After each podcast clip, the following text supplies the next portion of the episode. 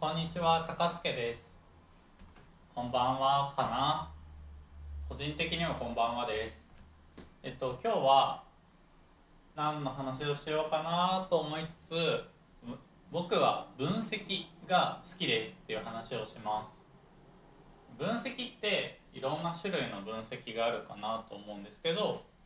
僕が好きな分析はなんか目標と現状の差がどれだけあるのかを考えて、それをいかにして詰めるのかっていう分析と、まあ他にも好きな分析はあるんですけど、なんかお店が広がりすぎるので、現状と目標の差をどうやって分析するか、そういう分析が好きだよっていう話をしたいと思います。今日たまたまなんですけど、えっと、会社の何でしょう、目標がなかなか達成できてなくて悩んでいる同僚から相談を受けました。え、どうやって目標達成してるんですか？みたいなことを聞かれました。で、僕は割と目標達成にそんなに重きを置いてなくって、なんか自分がやりたい時にめっちゃ頑張るみたいなスタンスなんですけど、意外と目標は僕自身達成してて、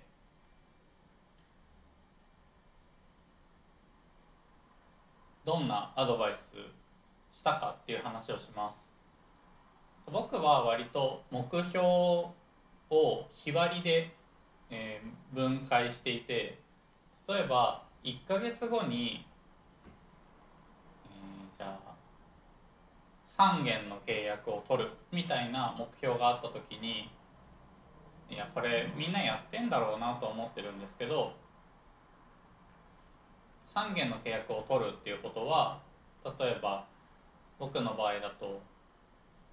じゅっけんぐらいの商談が必要っていうのが過去の実績から分かってます。で、じゅっけんの商談を獲得するためにはひゃっけんぐらいの新規顧客、まあ、リードの獲得が必要だよねっていうのが分かってます。なので僕はさんけん契約してきなさいって言われたら、あ、つまりひゃっけんリード獲得しないといけないなっていうのを、まあ、瞬時に計算して、その契約を取るために、えっとまあ、さんじゅうにち、まあ、勤務勤務日数でいうとはつかあるので、ひゃくわるにじゅうでいちにちごけんなんとかリードを獲得しないといけないよねっていうのを計算しています。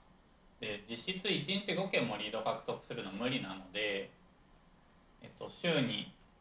ごばいなのでじゅっけんのリードですねをどう上手にじゅっけんにじゅうごけんのどう獲得するかを考えてます。で、例えばなんですけど、まあ、電話とかあとはメールとか、まあ、より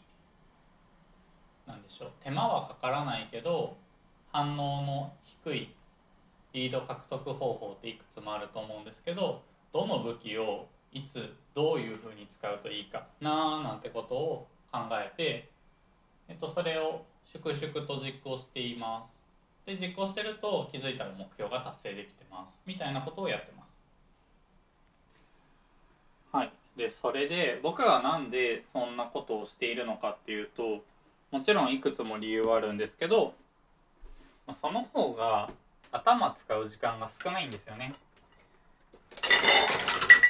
具体的に言うと、まあ、月の初めにそういう計画を自分で一回立てたら、あとは何も考えずに体だけ動かしてればなんとかなります。で、体動かすだけだと、まあ、脳は使わないので他事考えながら仕事ができるじゃないですか。で、他事考えられる時間がたくさんあるっていうことは、もっといい施策を考えつく時間、例えば何でしょう、申し込み率、うーん商談化率の高い営業資料を作るとか、そういったことにリソースを割けるようになります。なのでそんな感じで頑張ってます。ちょっとラーメン出来上がっちゃったんで今日はこれで以上です。バイバイ。